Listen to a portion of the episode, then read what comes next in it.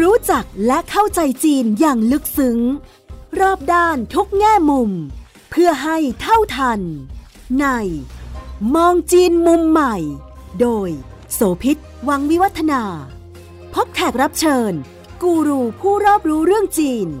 ดรภัยจิต วิบูลธนสาร รองประธานและเลขาธิการหอการค้าไทยในจีน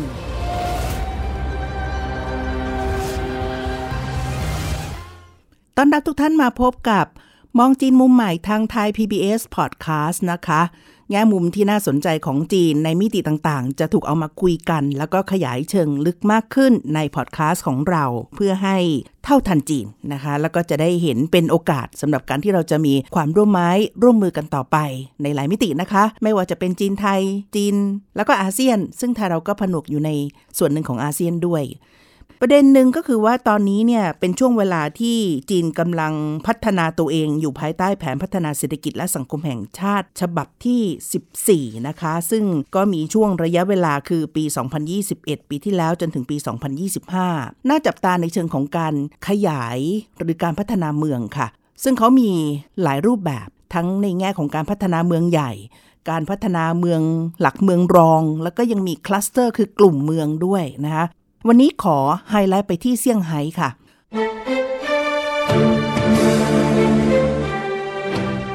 จะว่าไปแล้วเมืองจีน เมืองหลวงคือปักกิ่ง ซึ่งเป็นศูนย์กลางของอำนาจเชิงการบริหารการเมืองทั้งหลาย นะคะก็มีความเข้มข้น คุมเข้มในทุกๆด้าน แต่เซี่ยงไฮ้เนี่ยจะถือว่าเป็นเมืองเอกสำคัญสำหรับเมืองการค้าการพัฒนาเศรษฐกิจการลงทุน แล้วก็เปิดไปสู่โลกตะวันตกก็ได้ เพราะว่าหลาย ๆ โครงการเนี่ยเอามาทดลองที่เซี่ยงไฮ้เอามาใช้นำร่อง แล้วก็มองเป็นโมเดลสำหรับการพัฒนาในรูปแบบต่างๆ ซึ่งหมายความว่าคือถ้าสำเร็จมันก็จะถูกเอาไปใช้เป็นรูปแบบทำนองเดียวกันที่ไปปรับตามพื้นที่อื่น ๆด้วย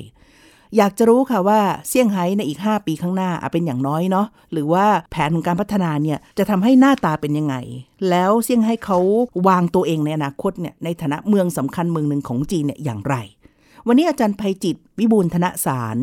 รองประธานและเลขาธิการหอการค้าไทยในจีนจะมาขยายให้คุณผู้ฟังฟังกันค่ะ สวัสดีคุณโสภิตแล้วก็ท่านฟังทุกท่านครับ เซี่ยงไฮ้เนี่ยพูดได้ว่าเป็นตัวอย่างของการพัฒนาที่เติบโตแบบก้าวกระโดดในช่วงที่ผ่านมาเลยนะคะสองฝั่งของแม่น้ำเนี่ยด้านหนึ่งเคยเจริญอย่างรวดเร็วในช่วงเวลาไม่ถึง 20 ปี อีกด้านหนึ่งก็เจริญผิดหูผิดตาแล้วตึกขึ้นเป็นร้อยแท่ง และกลายเป็นศูนย์กลางของความเจริญ ทางการเงินและเศรษฐกิจการค้าการลงทุนมากมายทีเดียว อาจารย์เปรียบเทียบให้เห็นในช่วงเปลี่ยนผ่านที่สำคัญที่ผ่านมาหน่อยได้ไหมคะว่าเซี่ยงไฮ้เนี่ยเติบโตแบบไหน คือถ้าเราเรามองเซี่ยงไฮ้ประเทศจีนเขาเป็นแบบแผนที่เนี่ยนะเขาเป็นเหมือนรูปไก่ก็นึกง่าย ๆ ว่าตรง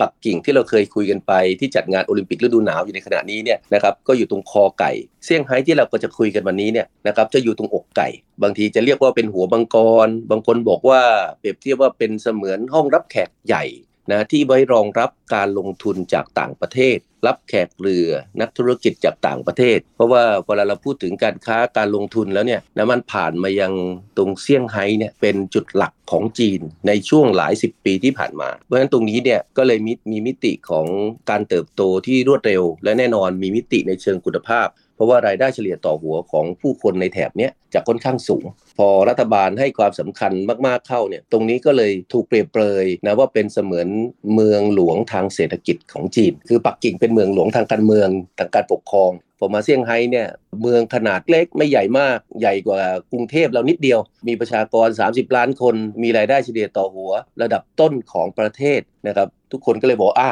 ถ้าอย่างนั้นเนี่ยเนี่ยแหละคือเมืองหลวงทางด้านเศรษฐกิจ ใครจะผ่านงานขึ้นไปบริหารปักกิ่งนะควรผ่านงานในมิติเชิงเศรษฐกิจที่เซี่ยงไฮ้ซะก่อนนะครับท่านสีจิ้นผิงก็เป็นท่านหนึ่งเหมือนกันนะครับหลังจากที่ก่อนที่จะขึ้นไปปักกิ่งเนี่ยก็มาผ่านงานเป็นเลขาธิการพรรคอยู่ที่ที่เซี่ยงไฮ้ในช่วงเวลาสั้นๆนะซึ่งตอนนั้นเราก็เริ่มรู้สึกแล้วเออจับตามองแล้วว่าโอ้งั้นคนนี้จะเป็นคนหนึ่งที่จะเป็นแคนดิเดตในการขึ้นเป็นผู้นำในอนาคตนะซึ่งในเวลาต่อมาท่านก็ก้าวขึ้นเป็นผู้นำแล้วก็บริหารประเทศให้รุดหน้าต่อไปกระดับหนึ่งเพราะฉะนั้นภาพเซี่ยงไฮ้ก็เลยมีความชัดเจนโดดเด่นนะตลอดหลายสิบปีที่ผ่านมาตั้งแต่เปิดประเทศนะครับ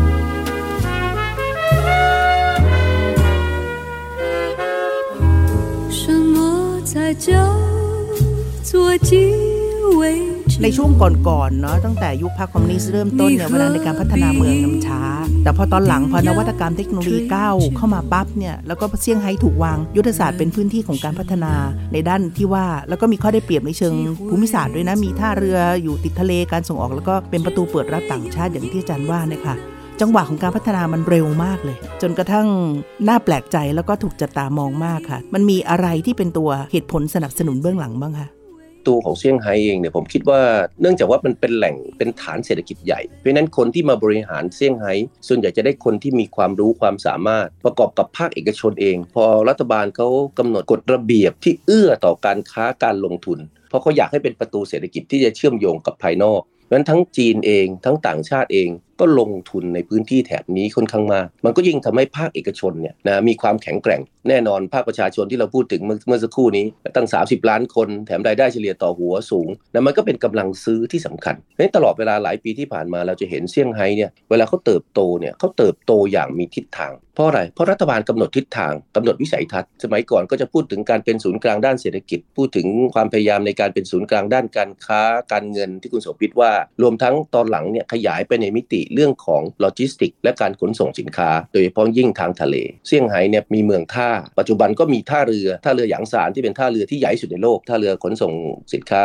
คอนเทนเนอร์ซึ่งมันลอยอยู่กลางทะเลอยู่บนเกาะห่างจากฝั่งตั้ง 32.5 กิโลเมตรวันนี้เขาพัฒนาจนกระทั่งกลายเป็นระยะที่ 4เขาเป็นท่าเรือที่ใหญ่ที่สุดในโลกไปซะละนะครับลักษณะแบบนี้ก็ทำให้เซี่ยงไฮ้มีการเติบโตอย่างต่อเนื่อง แต่เขาไม่ได้หยุดแค่นั้นเขายังมองออกไปในอนาคตเขาบอกเอ๊ถ้าเซี่ยงไฮ้จะเติบโตจากนี้ไปอีกระยะหนึ่งเนี่ยนะมีเรื่องที่เขาควรต่อยอดจากสิ่งที่เขามีอยู่ เมื่อสักครู่เราคุยเรื่องของฐานการบริโภคเขาก็บอกให้งั้นเขาอยากจะเป็นศูนย์กลางหรือเป็นต้นแบบของการบริโภคเขาบอกว่าจะเติบโตจากนี้ไป เนื่องจากเซี่ยงไฮ้จะไม่ใช่เป็นฐานการผลิตรูปแบบเก่าละเพราะฉะนั้นเซี่ยงไฮ้จะขยับพัฒนาเรื่องของวิทยาศาสตร์เทคโนโลยี แล้วก็ต่อยอดด้านนวัตกรรม เพราะฉะนั้นวันนี้เขาวาง position ตัวเองชัดเจนเขาอยากจะเป็นศูนย์กลางทางด้านนวัตกรรม พอผู้คนหลั่งไหลเข้ามา รัฐบาลเขาก็ยังวางแผนว่า โอ้เขาต้องพัฒนาเมืองของเขานะ ให้มันมีความน่าอยู่ ราะนั้นมิติในการพัฒนาเชิงคุณภาพเนี่ยมันเกิดขึ้นทั้งฝั่งที่ต้องการรองรับการค้าการลงทุน ดึงดูดคน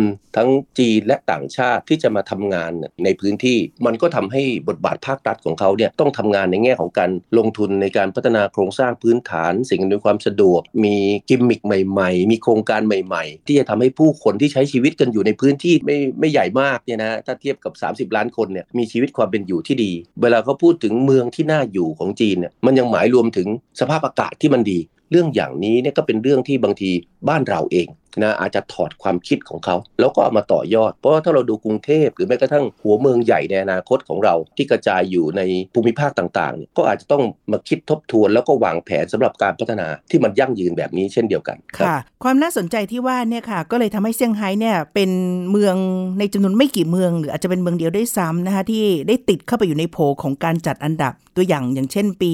63นะปลายปี global power city index ก็จัดเซี่ยงไฮ้ติดอยู่หนึ่งหนึ่งใน 10 ของเมืองที่น่าดึงดูดที่สุดในโลกนะคะซึ่งอันนี้ก็เป็นผลพวงจากการพัฒนาโครงสร้างพื้นฐานคมนาคม แล้วก็พลังงานที่ก้าวหน้ากว่าอีกหลายชาตินะคะแล้วก็นอกจากนี้ก็ยังมีใช้ดัชนีอินเด็กซ์ในอีกหลายด้าน อย่างเช่น ความสะอาดเมืองนะคะมีเรื่องของเศรษฐกิจเนี่ยก็ถือว่าเป็นระดับนำนำในขณะที่แผนใหญ่ของจีนแผนพัฒนาเศรษฐกิจฉบับ 14 เนี่ยเดินหน้าไป ซึ่งหมายความว่าเมืองต่างๆ ในเชิงของการบริหารก็ต้องล้อตามแผนใหญ่ด้วยเนี่ยเซี่ยงไฮ้ก็มีเป้าหมายของตัวเองค่ะ จะพัฒนาเป็นศูนย์กลางในระดับสากล 5 ด้าน เศรษฐกิจการเงินการค้า การขนส่งทางเรือ แล้วก็วิทยาศาสตร์เทคโนโลยีแล้วก็นวัตกรรมด้วย อย่างที่อาจารย์ว่าเมื่อสักครู่เนี่ยนะคะ ก็มีเรื่องที่เล่ากันขำๆในกลุ่มของทั้งชาวจีนและชาวต่างชาตินะคะบอกว่าถ้าจะดูสาวจีนเนี่ยเปรียบเทียบให้เป็น 2 เมืองระหว่างปักกิ่งกับเซี่ยงไฮ้เนี่ย ปักกิ่งก็เหมือนกับสาวจีนที่แบบว่าสวยเรียบร้อย แล้วก็อาจจะดูเป็นแบบว่าสาวสมัยยุคอดีตสักหน่อยหนึ่ง ไม่ได้เชิงแบบซีวิไลหรือทันสมัย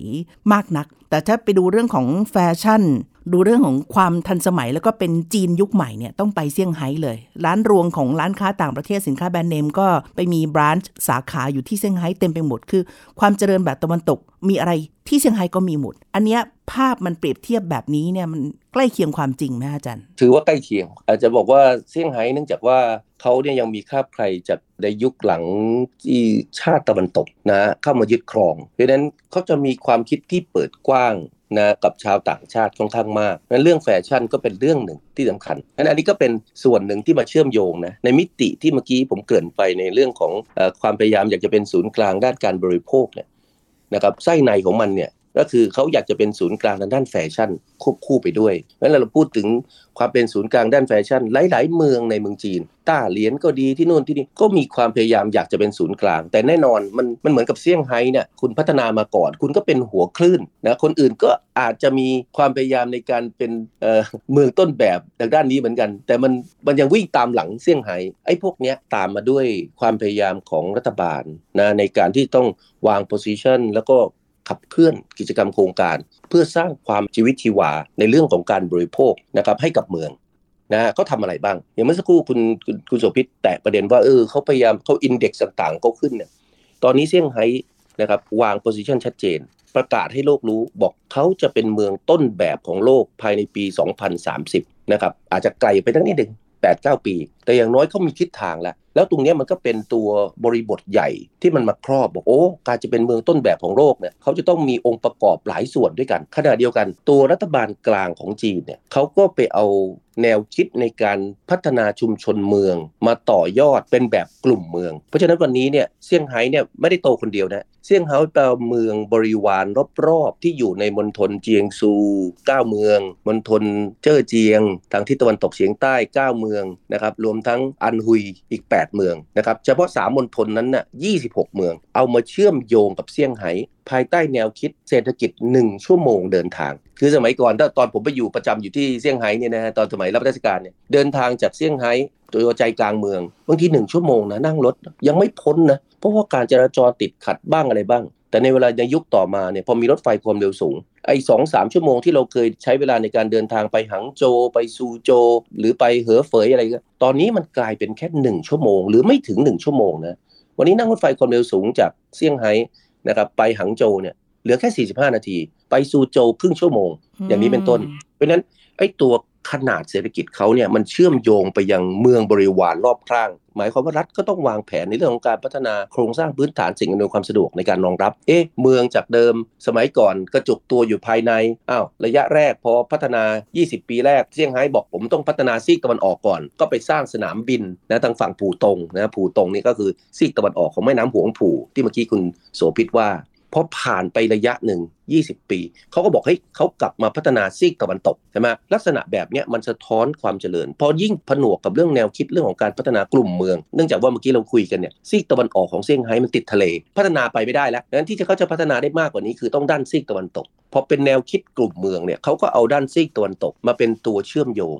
หลายคนในอดีตไปเนี่ยเซี่ยงไฮ้ก็เอาไปลงที่สนามบินหงเฉียว วันนี้หงเฉียวต่อยอดกลายเป็นศูนย์กลางโลจิสติกครบวงจร มีทั้งสถานีรถไฟความเร็วสูงอยู่ใกล้ๆมีสนามบินแน่นอน มีรถไฟใต้ดินนะครับผังเมืองอยู่ในแนวดิ่ง ลงไปข้างล่างใต้ดิน คุณมาจากต่างบ้านต่างเมืองลงเครื่องบิน หรือจะรถไฟความเร็วสูง คุณอยากเข้าเมืองคุณก็นั่งรถไฟใต้ดินต่อเข้าเมือง คุณอยากจะต่อไปไหนคุณก็สามารถทำได้ ด้วยรูปแบบการขนส่งที่เขาเปิดกว้างนะครับแล้วตอนนี้ก็กำลังอยู่ระหว่างการพัฒนากำลังก่อสร้างเส้นทางรถไฟใต้ดินที่เร็วที่สุดในโลกเส้นหนึ่งนะครับพอๆกับที่ตัวเมืองปักกิ่งทำกับสนามบินต้าซิง แต่อันนี้เขาจะใช้เชื่อม 2 สนามบินคือทั้งผู่ตง และก็ศูนย์โลจิสติก ที่หงเฉียวที่อยู่ทางด้านซีกตะวันตกเผอิญว่ามันจะต้องผ่านเข้ามาในใจกลางเมืองด้วย ตรงนี้มันก็จะกลายเป็นรถไฟใต้ดินที่ที่ที่เร็วที่สุดในโลกเขาก็เอาตัวใหม่ของเขาอะมาพัฒนา เห็นว่าจะวิ่งตั้ง 160 กิโลเมตร ต่อชั่วโมงเราคิดดูนะรถไฟใต้ดินค่ะ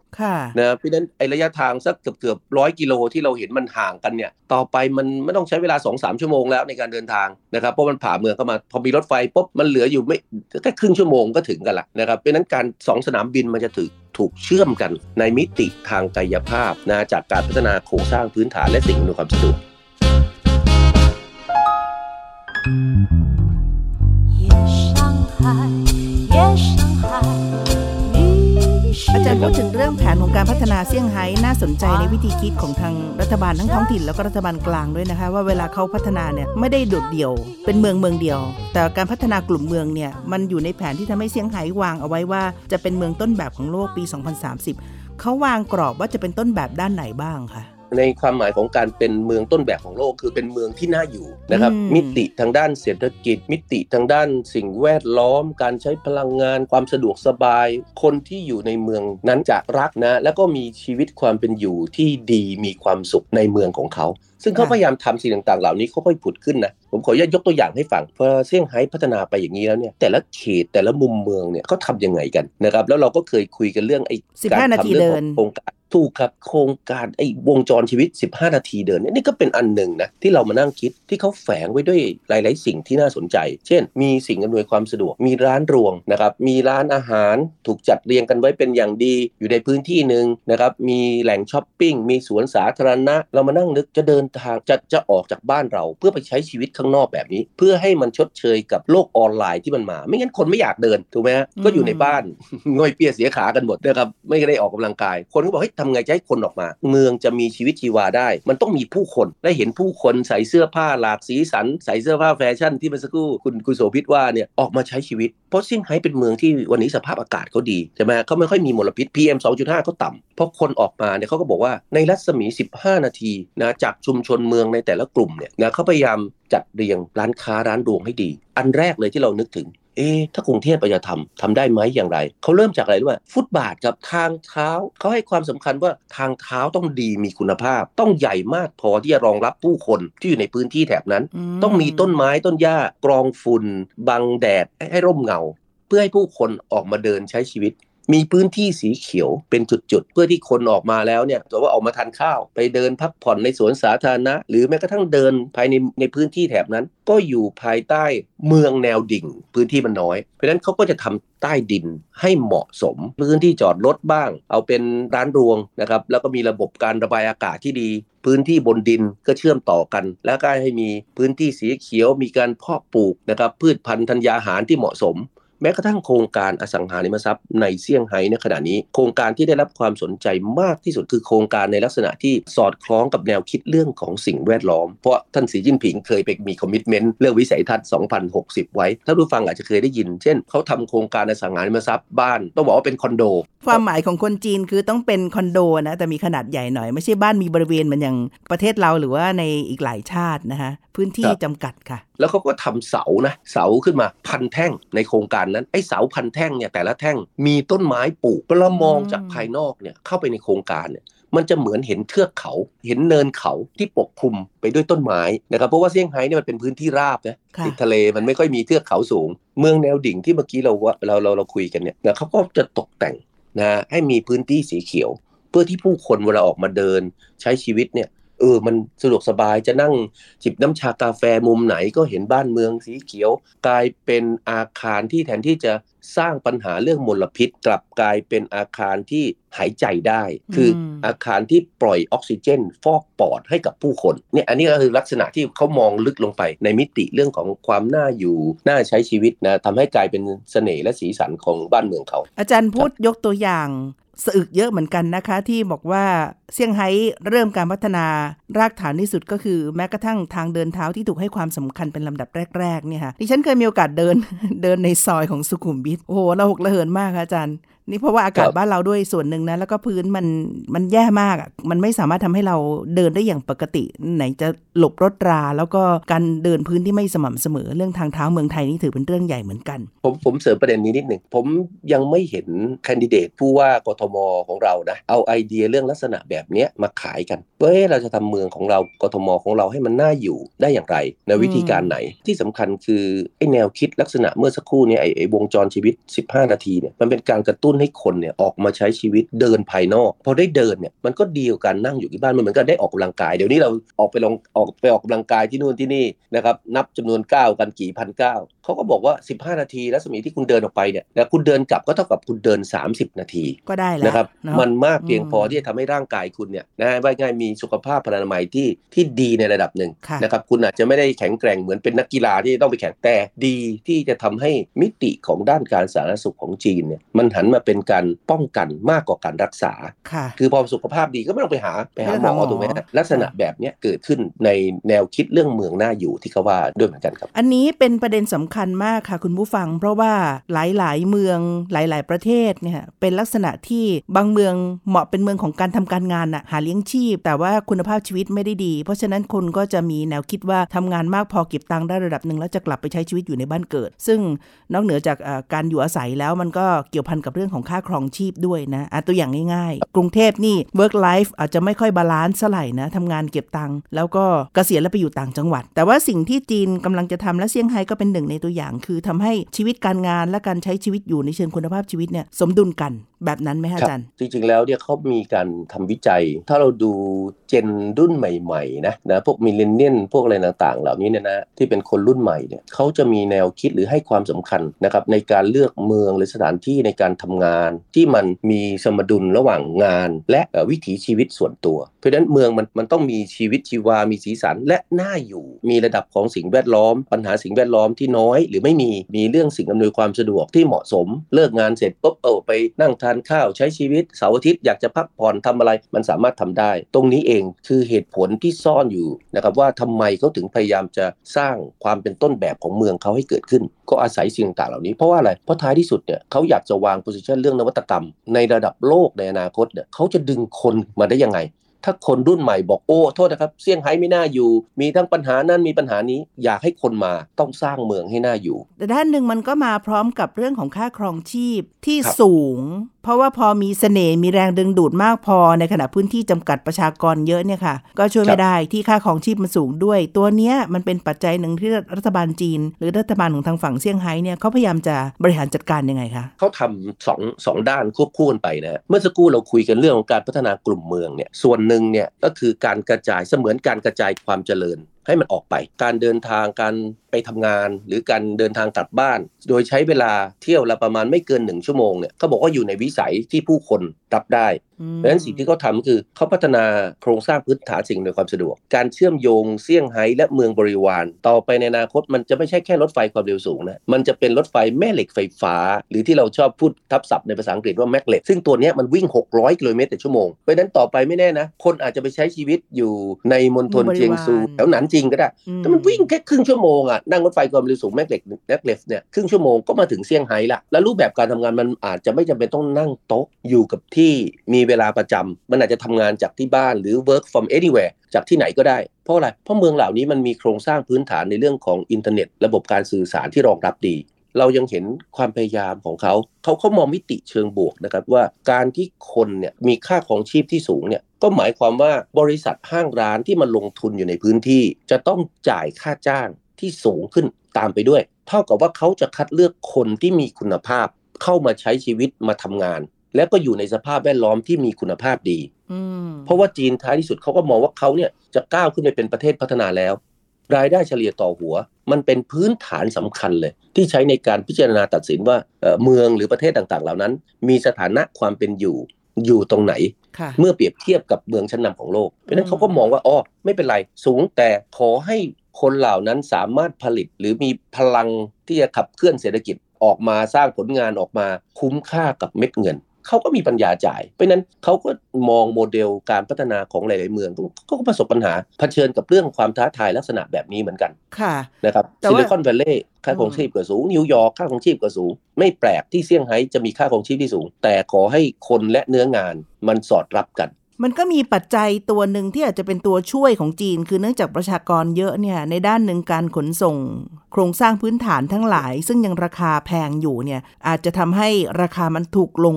ในอนาคตแล้วก็เอื้อการเดินทางจากเมืองบริวารเข้ามาสู่เมืองใหญ่ได้ด้วยไหมฮะ ช่ครับ จีนเนี่ยความได้เปรียบที่เขามีอยู่ก็คือว่าเขามีประชากรค่อนข้างเยอะ มีความต้องการคนที่จะมาใช้บริการอยู่ค่อนข้างมาก ตรงเนี้ยมันทำให้เกิด economy of scale ได้ง่ายสำหรับมิติของการลงทุน โดยเฉพาะยิ่งจากภาครัฐนะเพราะรัฐลงทุนไปเนี่ยนะครับถ้าไม่มีคนมาใช้บริการ หรือมีคนใช้บริการ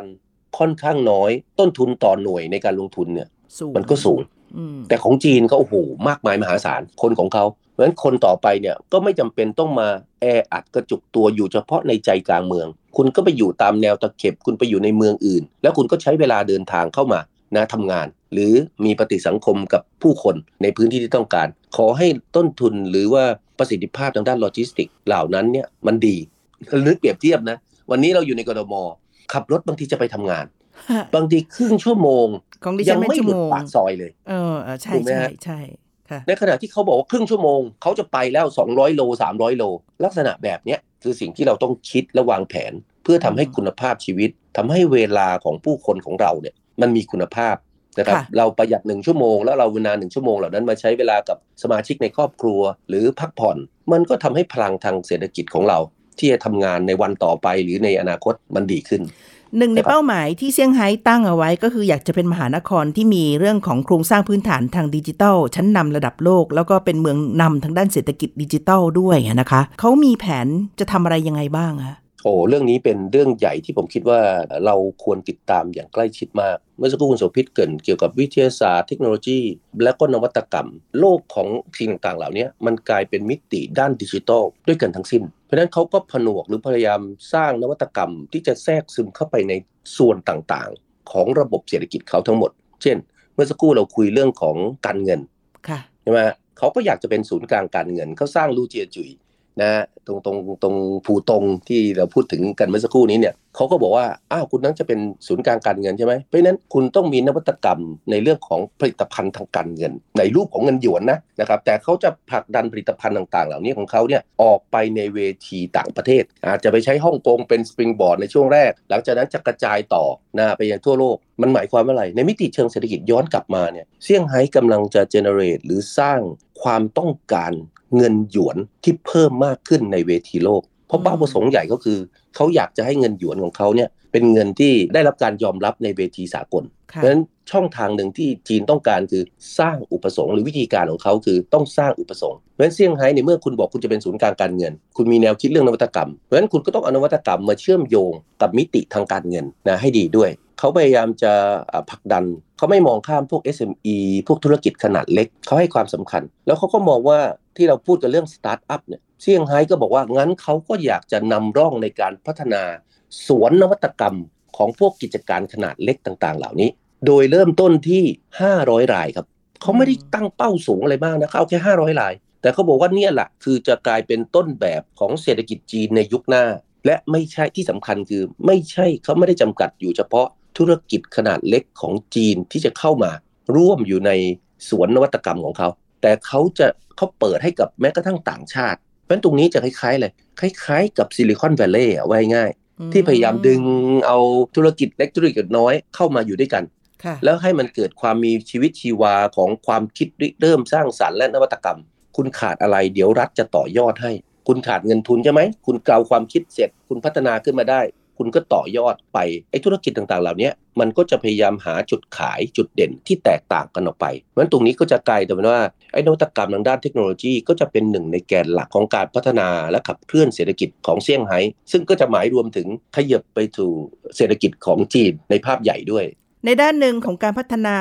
เซี่ยงไฮ้กับเมืองบริวารเนี่ยก็อยู่ในแผนของกลุ่มเมืองเขตเศรษฐกิจสามเหลี่ยมปากแม่น้ำอย่างสี่ใช่ไหมที่มีเซี่ยงไฮ้มีมณฑลเจ้อเจียงมณฑลเจียงซู แล้วก็อันหุยที่อาจารย์ว่าเมื่อสักครู่ครับมันจะมีโอกาสที่เป็นความเสี่ยงในการเจอปัญหาเรื่องฟองสบู่ของอสังหาริมทรัพย์ หรือว่าปัญหาอื่นที่จีนกำลังเผชิญอยู่ และเป็นความท้าทายอยู่ไหมคะอาจารย์ อาจจะมีความเสี่ยงอยู่บ้าง แต่เนื่องจากว่าเขาเวลาเขามองเอ่อมิติตรงนี้เนี่ยเขามองว่าความต้องการของผู้คน หรือว่าง่ายๆอสังหาริมทรัพย์ที่พัฒนาขึ้นเนี่ยมันยังมีความต้องการที่แท้จริงอยู่มาก แล้วเขาไม่ได้มองความต้องการแต่เฉพาะประเทศจีนเมื่อกี้ผมเกริ่นไปแล้วว่าแม้กระทั่งสตาร์ทอัพ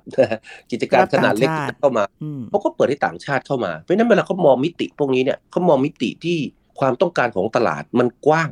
ถ้าเราขืนไม่พัฒนาเรื่องอสังหาริมทรัพย์ให้ให้มันดี ให้มันมากเพียงพอ มันจะทำให้ต้นทุนค่าใช้จ่าย มันยิ่งแพงมากขึ้น คือมันหายากนึกออกไหมฮะค่ะเออผมอยากจะมาใช้ชีวิตมาทำงานที่นี่ แต่ไปหาที่ไหนไม่ค่อยมีห้องหับ ไม่ค่อยมีที่พักก็จะกลับกลายเป็นอุปสรรคต่อการเข้ามาใช้ชีวิต เพราะฉะนั้นตรงนี้เขาก็เขาก็เดินหน้าทำแต่ถามว่าซ่อนไว้ด้วยความเสี่ยงไหม ก็อาจจะซ่อนไว้ด้วยความเสี่ยงอยู่ในระดับหนึ่ง แต่จีนเนี่ยเวลาเขาจะทำอะไรแต่ละโครงการเนี่ยจีนเขาคุมค่อนข้างเข้ม เมื่อปีที่แล้วเราเห็นวิกฤตเอเวอร์แกรนค่ะ ใช่ไหมฮะนั่นก็อาจจะเป็นภาพสะท้อนเรื่องของปัญหาเรื่องของอสังหาริมทรัพย์อยู่บ้าง แต่ว่าถ้าเรามองในภาพใหญ่ปัญหาฟองสบู่ของจีนเนี่ยมันผุดปุ๊บจีนเขาก็แก้ไขปัญหาทันที แทนที่จะปล่อยให้ฟองสบู่นี้มันใหญ่โตแล้วก็สร้างปัญหาให้กับเศรษฐกิจในภาพรวมอืมนั้นในเมืองจีนเนี่ยจะมีปัญหาฟองสบู่ผุดขึ้น เป็นจุดๆ แต่รัฐบาลเนี่ยเขากำกับอย่างใกล้ชิดนั้นปัญหาฟองสบู่เหล่านั้นที่มันจะขยายวงกว้าง ผมคิดว่ามีค่อนข้างน้อย เพราะว่าเขาเนี่ยมีความแตกต่างจากเรา ของเขาเนี่ยภาครัฐเขากำกับควบคุมค่อนข้างเข้ม หรือธุรกิจอสังหาริมทรัพย์เหล่านั้นเนี่ยบางทีเป็นรัฐวิสาหกิจซะด้วยซ้ำไป เป็นเรื่องที่เราจะต้องตามดูว่าเซี่ยงไฮ้จะก้าวกระโดดแบบไหนนะไม่ได้เดินในระดับธรรมดา มันมีกำหนดปีอยู่ที่จะต้องไปให้ถึงและเป็นความท้าทายที่เราต้องจับตาด้วย และนี่ก็เป็นเรื่องราวของมองจีนมุมใหม่ทางไทย PBS Podcast ในวันนี้นะคะ อาจารย์ภัยจิตและเดนโสพิตลาคุณผู้ฟังแล้วค่ะ พบกันครั้งหน้าสวัสดีค่ะ สวัสดีครับ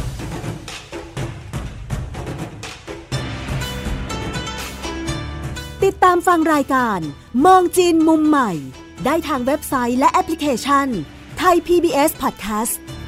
กดติดตามสื่อสังคมออนไลน์ ทั้ง Facebook Twitter Instagram และ YouTube ไทย PBS Podcast